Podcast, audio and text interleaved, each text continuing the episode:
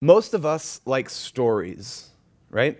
Um, whether it's fantasy, whether it's science fiction, crime, uh, whatever your flavor, whatever your particular brand of, of story, we all like stories, right? We all have those kind of, um, we, we, like stories. We like, to, we like the progression of, of stories. And one of the um, things that makes books and TV um, so special is how stories progress, right? It's how details are woven intermittently into the introductory part of the story to maybe build a world, to build a, a, a universe, to, to, to build characters for character development, right? Just throughout a book, throughout a story, pieces and details are progressively revealed for us um, so we get a bigger and larger picture of what we're reading about or what we're watching or what we're, what we're listening to. Um, and that's something that makes stories so special is the way they progress. And tonight we're going to be looking at the Gospel of John um, and the passage we just read. One of the things we're going to look at tonight is this idea of progressive revelation. Um, basically, progressive revelation is what we just described: details being being being being shown, details being woven into the, the beginning parts of the story, the middle part of the story, to kind of build a narrative, to build to a purpose. Um, and we're authors of books and TV and movies. Um, while they craft their stories this way, the author of life has crafted the story of history this way too. God has revealed throughout history, specifically tonight, we're going to be talking about the Old Testament God has progressively revealed details and different pieces of Scripture to build to a single particular purpose. Um, and our narrative tonight is going to build to that purpose. The passage we're looking at tonight is going to speak to that purpose. Um, but be, moment of context for our passage, we, we were going through 1 Peter, and so we had the benefit of um, just methodically, week by week, getting different pieces of the story right? We got, we got to look at how Peter was, was writing his letter with specific purposes and how he built on ideas and whatnot, but we don't get that benefit tonight. So we're just going to add a little bit of context where we're at tonight. Um, and um, so, first, uh, the passage that, that we just read is part of a larger passage where Jesus is responding to a group of religious guys. Um, you might have heard the term Pharisee or Sadducee. Jesus right here in this passage, is responding to an objection by these guys. um, these men were devout in their faith, they were devout in their, their understanding of the Torah, of the Old Testament, um, of the books of the law. Um, and um, where we find ourselves tonight in John 5 is these men are actually furious with Jesus, furious to the point where they're actually plotting to kill him. Um, let's look at John 5, 16 through 18, real quick, to add some context. Um, John 5 15. The man went away um, and told the Jews that it was Jesus who had healed him. And this was why the Jews were per- persecuting Jesus, because he was doing these things on the Sabbath. But Jesus answered them, My Father is working until now, and I am working. This was why the Jews were seeking all the more to kill him. Because not only was he breaking the Sabbath, but he was even calling God his own Father making himself equal with God. So these guys were pissed at Jesus because he was, because the things he was saying, he was making himself equal with God. He was claiming an authority that they thought previously existed only with the patriarchs of the Old Testament. What they had such a problem with was him stating that he's the Son of God, effectively making him an equal with God he, they had a problem with him claiming an authority that they didn't believe that he had any right to. Um, and in this section, we're kind of jumping at halfway through Jesus' response here. The first half of Jesus' response is more claims to authority. Okay? Jesus heals this guy on the Sabbath. They don't like that. They don't like that he's calling himself the Son of God. They don't like where he's placing himself in the divine hierarchy. And Jesus double, doubles down on that. He says in verses 19 all the way through 29, he claims even more authority than he had previously claimed. He says, I have the keys to Hades. He's basically, he claims the, a big portion of that section is about the judgment, it's about the end, it's about Jesus' authority over the end. And What he's saying is he has the keys to Hades. He has final authority over life and death and everything before and everything after. Um, and of course, this is going to upset the religious guys. Of course, this is going to this is going to hit a spot on these guys who have their hope in what they believe to be their understanding of this Old Testament. Um, and so, rather than marveling at this, um, at the power of Jesus as he heals this man, to, they get angry at him because it's on the Sabbath. And rather than seeing his works and miracles and taking that as a witness to his authority, they reject him. They plot to kill him. Um, and again, this is the second part of Jesus' response to that hostility. Um, in that first part, he claims authority over everything. He claims authority over creation. He claims authority over humanity, over judgment. He claims authority over everything. He says God has given him everything, all authority under heaven and earth. so, the text we're diving into tonight, this is the second part of Jesus' response um, to these religious people's, these Pharisees, these Sadducees, these, these men's objections to who Jesus claims to be. Um, so I'm to I'm gonna read our entire passage tonight, and then I'm to pray and ask God to help us um, just with greater understanding of the gospel. Um, so we're going to read all of John 5 30 through 47 together. I can do nothing on my own. As I hear, I judge, and my judgment is just, because I seek not my own will, but the will of him who sent me. If I alone bear witness about myself, my testimony is not deemed true. There is another who bears witness about me, and I know that the testimony that he bears about me is true. You sent John, and he has borne witness to the truth. Not the, the testimony that I receive is from man, but I say these things so that you might be saved. He was a burning and shining lamp, and you were willing to rejoice for a while in his light. But the testimony that I have is greater than that of John. For the works that the Father has given me to accomplish, the very works that I am doing, bear witness about me that the Father has sent me.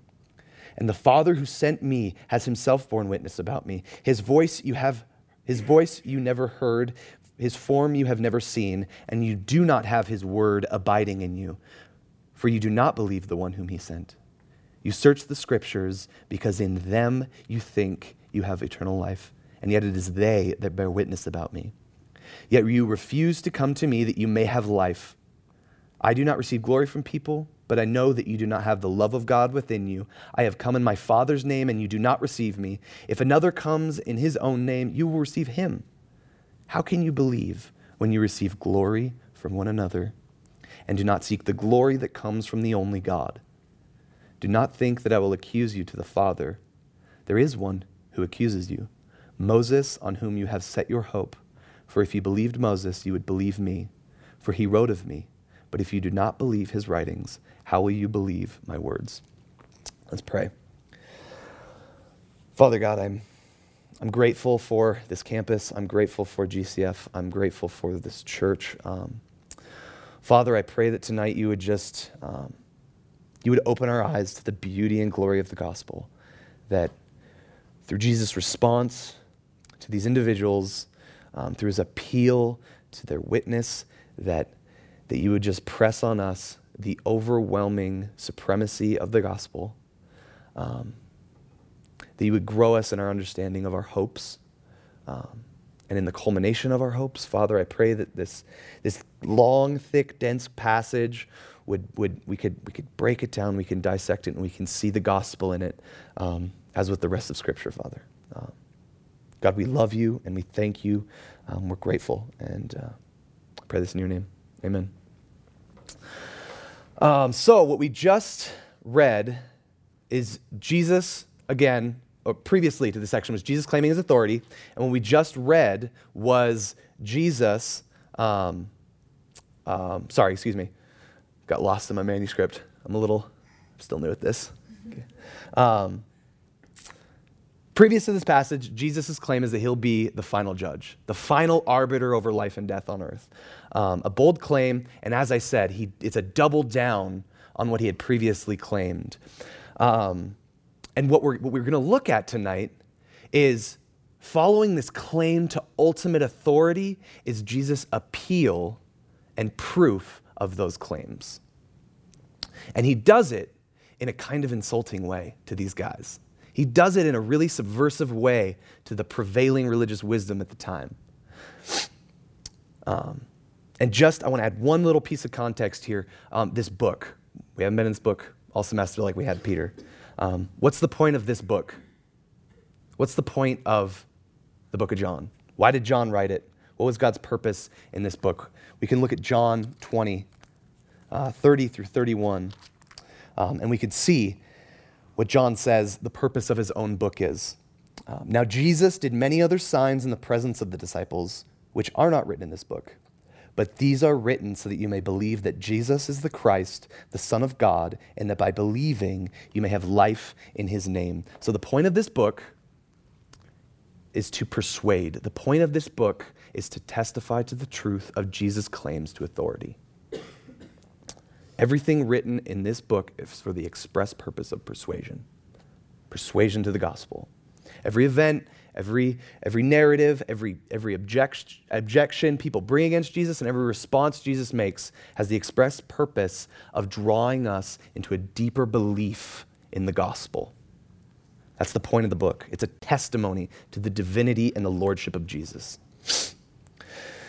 So, this account right here, the specific account of Jesus responding to these guys, has a spe- specific purpose of growing our faith, of growing our understanding, of pressing us into a deeper belief in the gospel. Um, and keeping in with that theme, this particular text is about belief. This particular section is about um, this book was written so that we may believe, and this Jesus' response here is so that they may believe what he's claiming. So this is a, it's a great text for us tonight. And in this text, we see we're going to see three different witnesses. Okay, we're going to see three different witnesses that point to and affirm Jesus as the ultimate authority that he claims to be. We see three different sources that prove that Jesus isn't just a good moral teacher with some nice things to teach us, our text doubles down like Jesus did. This book is not just about morality, it's not just some wisdom to add to your life. We have three sources that proclaim the ultimate authority and supremacy of Jesus. I've said that like 18 times, and I'm going to say it 18 more. This, this text is all about the authority and supremacy of Jesus. Um, it's the, it's the Jesus that, that John 1 describes. In the beginning was the Word, and the Word was with God, and the Word was God. And without him, not anything was made that was made. In him was life, and that life was the light of men. That's what this book is proving. That's what this text is speaking to. And something really cool about these particular witnesses that Jesus does is that he appeals to three witnesses that actually carry a lot of weight with these people that are objecting to him.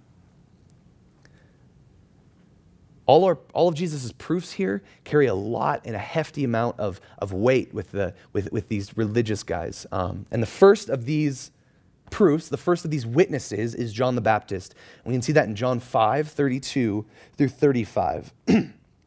there is another who bears witness about me, and I know that the testimony that he bears is, excuse me, the testimony that he bears about me is true.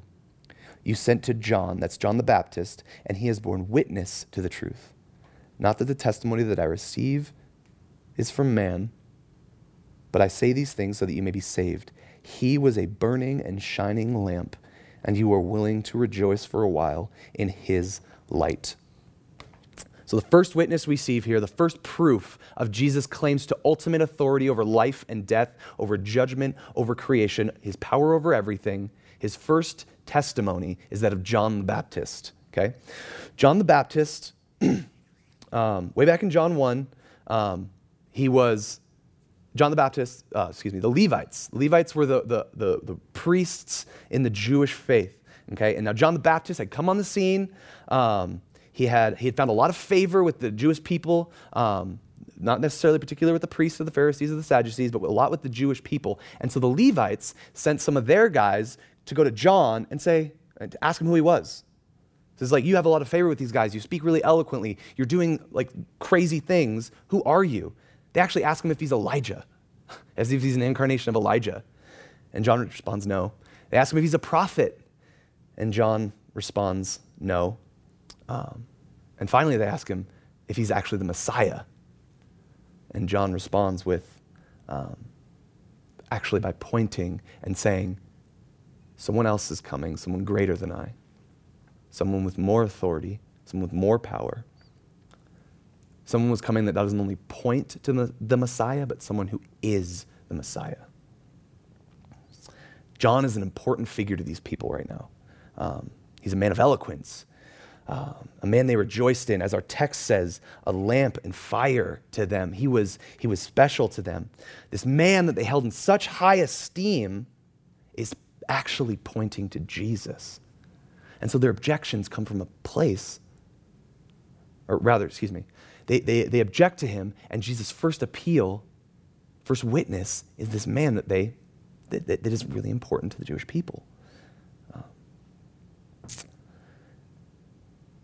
and this man himself, in an encounter with Jesus, um, claims to actually be of such low standing compared to Christ that he isn't even worthy to untie his shoes and wash his feet. John was a great man and yet claimed nothing next to the man Jesus Christ. That's our first witness tonight, um, John the Baptist. Our second witness um, we find in John 5 36. But the testimony I have is greater than that of John, a greater testimony. For the works that the Father has given me to accomplish, the very works that I am doing, bear witness about me that the Father has sent me. Now, our second witness tonight that Jesus points to as proof, as a testimony to his, his authority over everything, is his own power.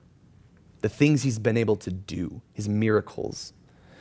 Um, as we said right at the beginning of this text, one of their major objections is coming from Jesus healing a paralytic man on the Sabbath.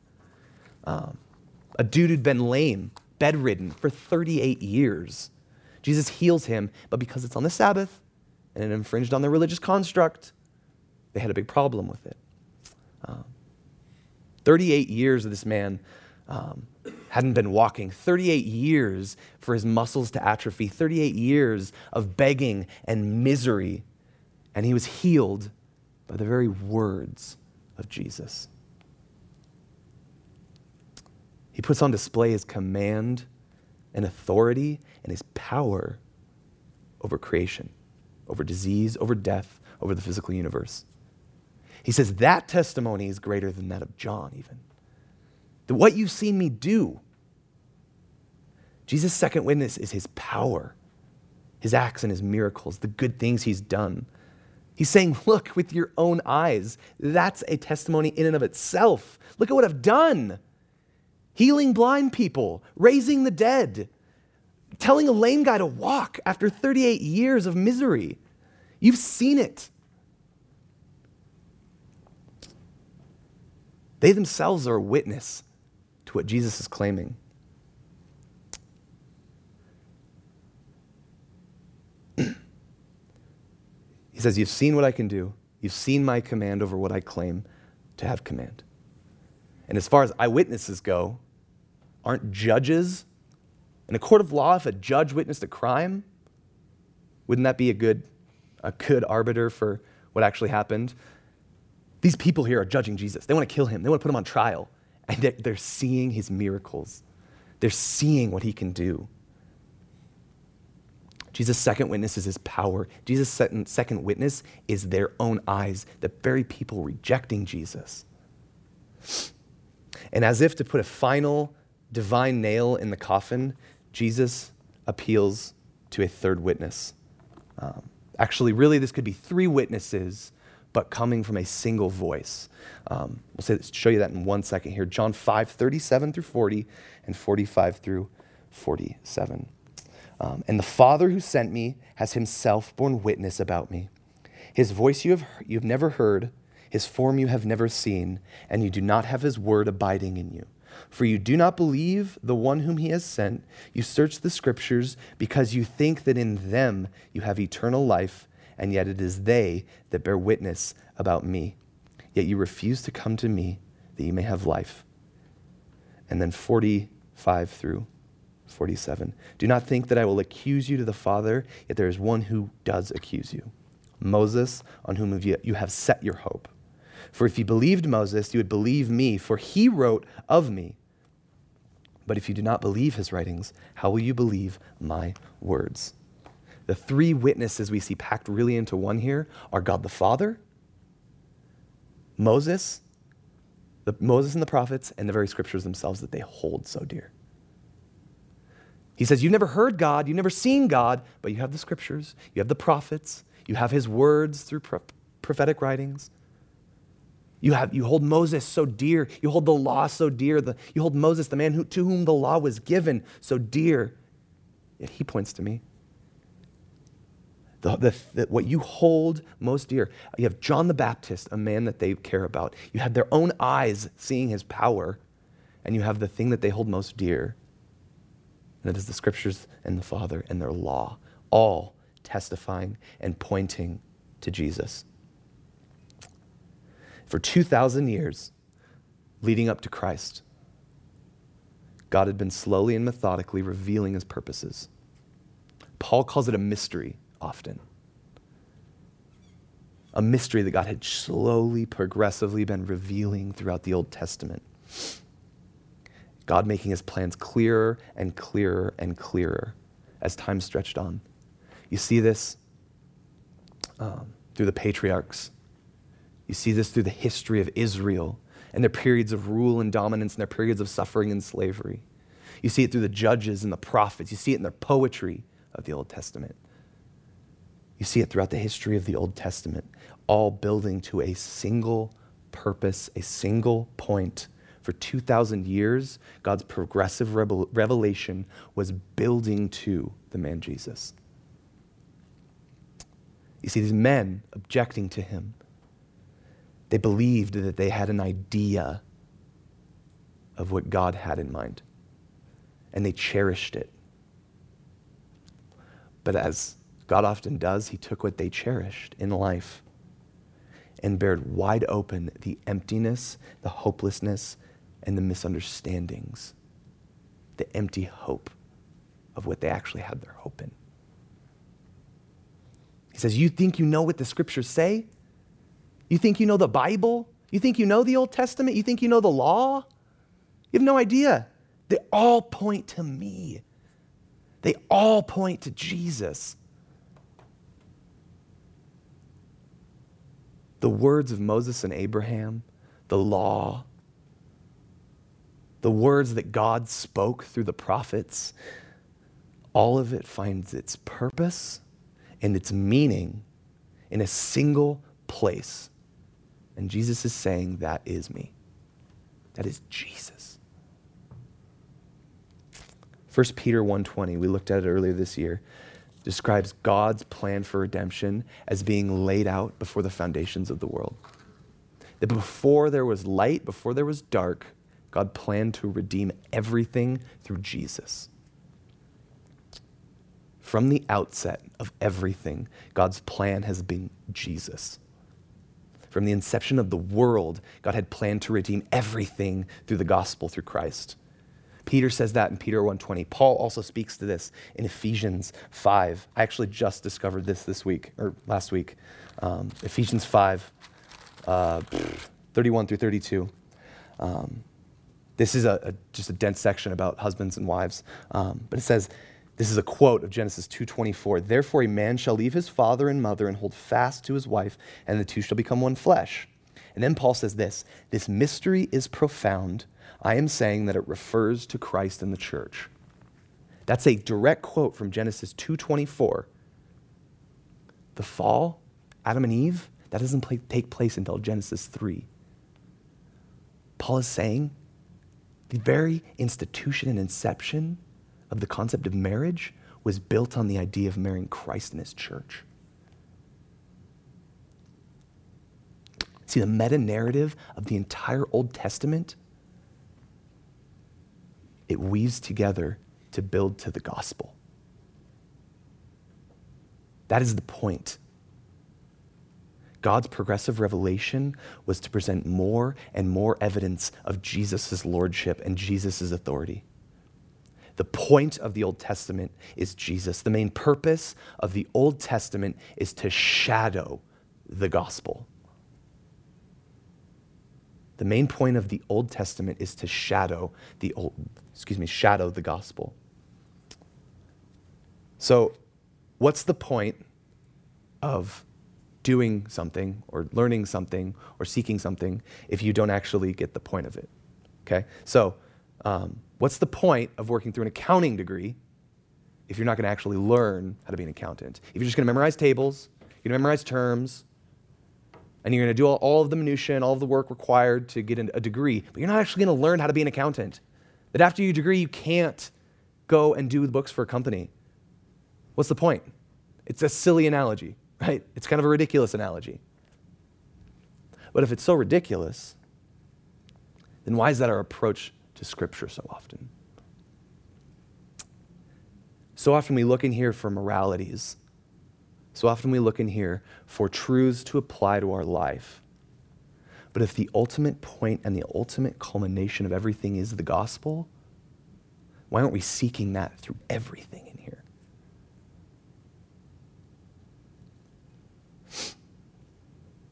See, Jesus uses these five witnesses, these five separate witnesses, three with one voice, um, five things that carry weight in these men's lives, and yet they flee the implications that he's making.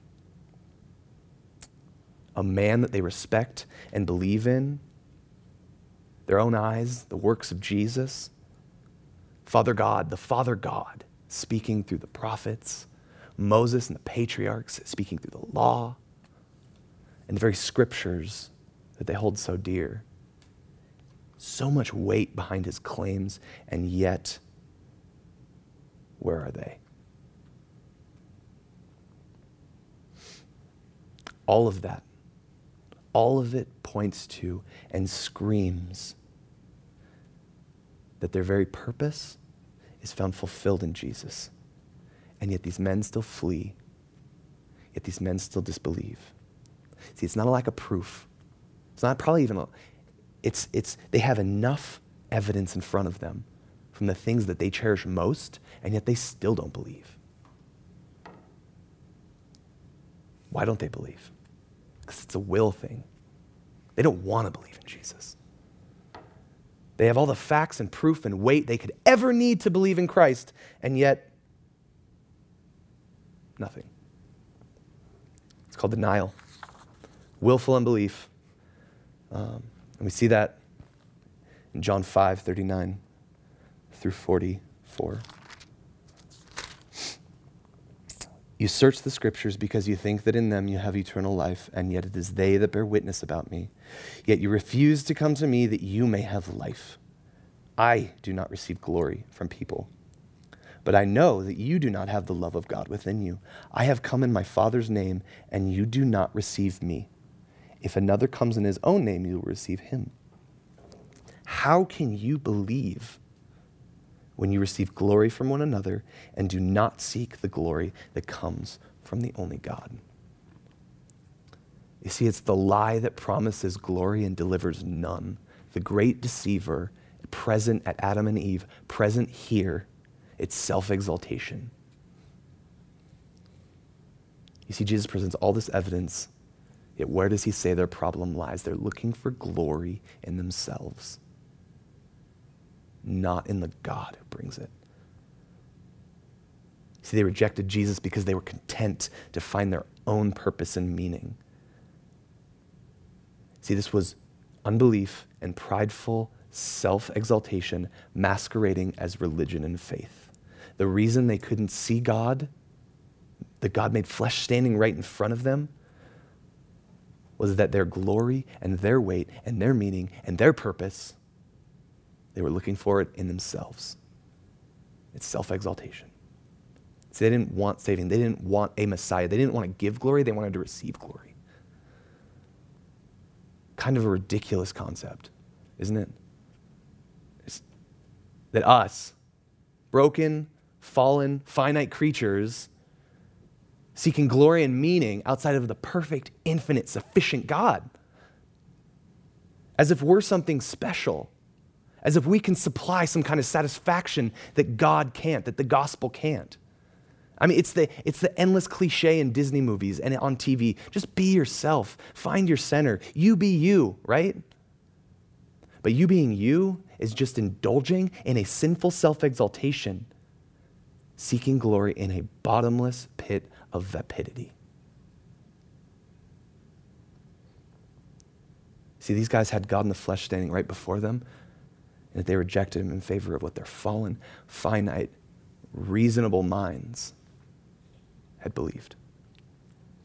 As if our capacity to reason and philosophize and contextualize science is some way carries more weight than God's own revelation in Scripture. And the irony of all of this um, is in its conclusion. Jesus exposes their hopes as nothing more than vanity. Their heroes were the patriarchs, and Jesus says in John 5 46 through 47, for, you, for if you believed, excuse me, it's 45 through 47, right? Um, I'm going to read 45 through 47, even though it's not on screen. Do not think that I will accuse you to the Father. There is one who accuses you, Moses, on whom you have set your hope. For if you believed in, if you believed Moses, you would believe me, for he wrote of me. But if you do not believe his writings, how will you believe my words? See, their hope was in Moses. Their hope was in the law delivered to Moses. Their hope was in themselves. Their glory was in themselves, their own ability to do and to perform their own ability to be moral and not do things on the Sabbath. But their hope in Moses, but in their hope in Moses, they missed what Moses' hope was in. Turn to Exodus 33, 18 through 19. It says, This is Moses on the mountain. Moses said, Please, God, show me your glory. And God said, I will make all my goodness pass before you and will pro- proclaim before you my name, the Lord. And I will be a gracious to whom I will be gracious, and will show mercy on whom I will show mercy. See, Moses was in the presence of God asking for glory, a taste of glory and hope. And God says, You ask me for glory, and I'll give you my goodness. I will be gracious to whom I will be gracious. I will be merciful to whom I will have mercy. And later on in verse chapter 34, verse 6 to 8. It's not going to be on the screen. Um, the Lord passed before him and proclaimed, The Lord, the Lord, a God merciful and gracious, slow to anger and abounding in steadfast love and faithfulness, keeping steadfast love for thousands, forgiving iniquity and transgression and sin, but who will by no means clear the guilty, visiting, visiting the iniquity of the fathers on the children and the children's children to the third and fourth generation. And here's the key verse And Moses quickly bowed his head toward the earth and worshiped. Moses was asking for a taste of glory. Moses said, Show me glory. And God showed him grace. God said, Mercy. God showed him forgiveness and kindness and love and justice and faithfulness. Each one of those things culminate in a single place, and that's the cross.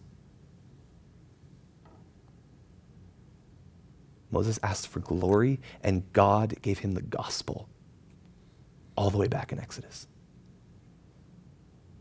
That's what these men were missing. They missed that marriage, at its inception, points to the gospel in church.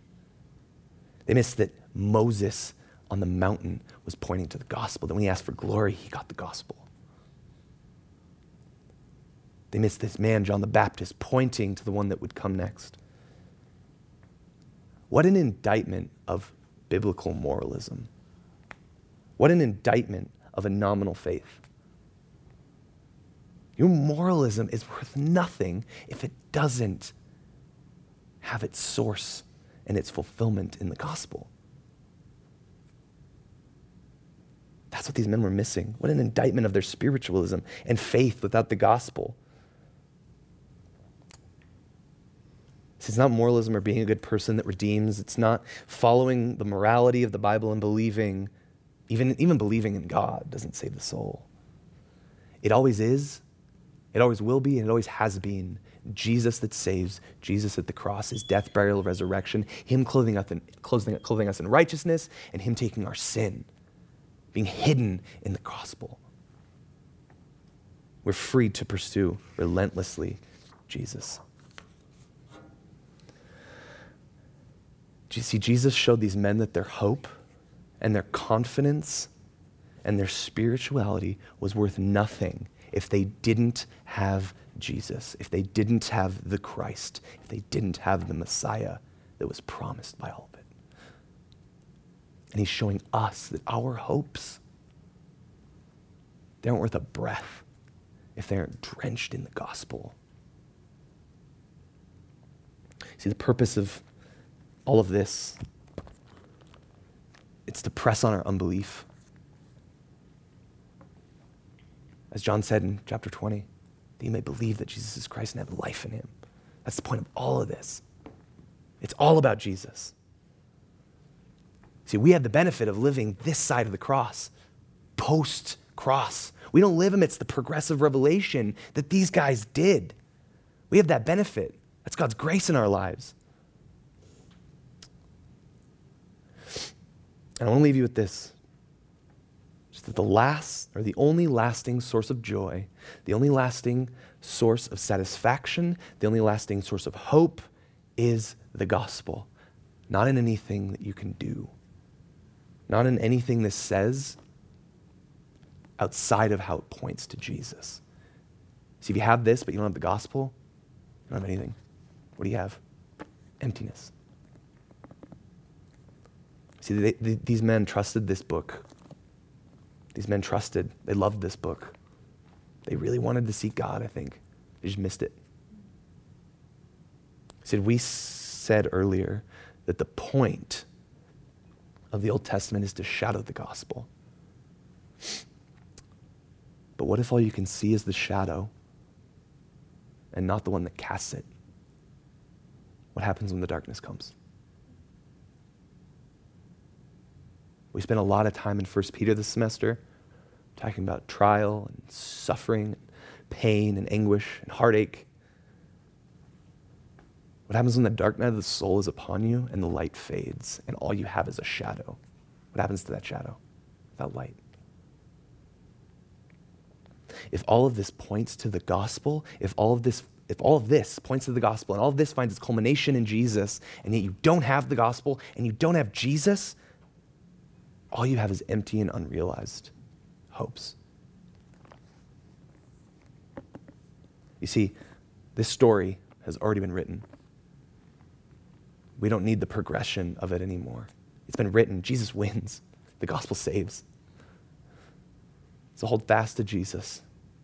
This whole thing is about Jesus. That's what I want to leave you with tonight. When you're reading through the Old Testament, all of it speaks to the gospel. We saw Paul saying that the very institution of marriage at its inception, before the fall of humanity, points to the gospel and the church. That's crazy. That's insane. That before the fall, God had revealed that. Moses asked for glory, and what did God give him? A picture of the gospel.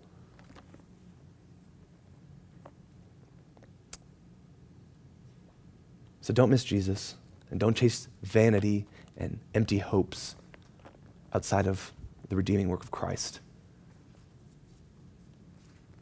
Let your life be saturated and drenched in gospel. Let's pray. Father God, we are um, we're thankful for your your word. We're thankful for your revelation um, through Scripture. We're thankful for your teaching.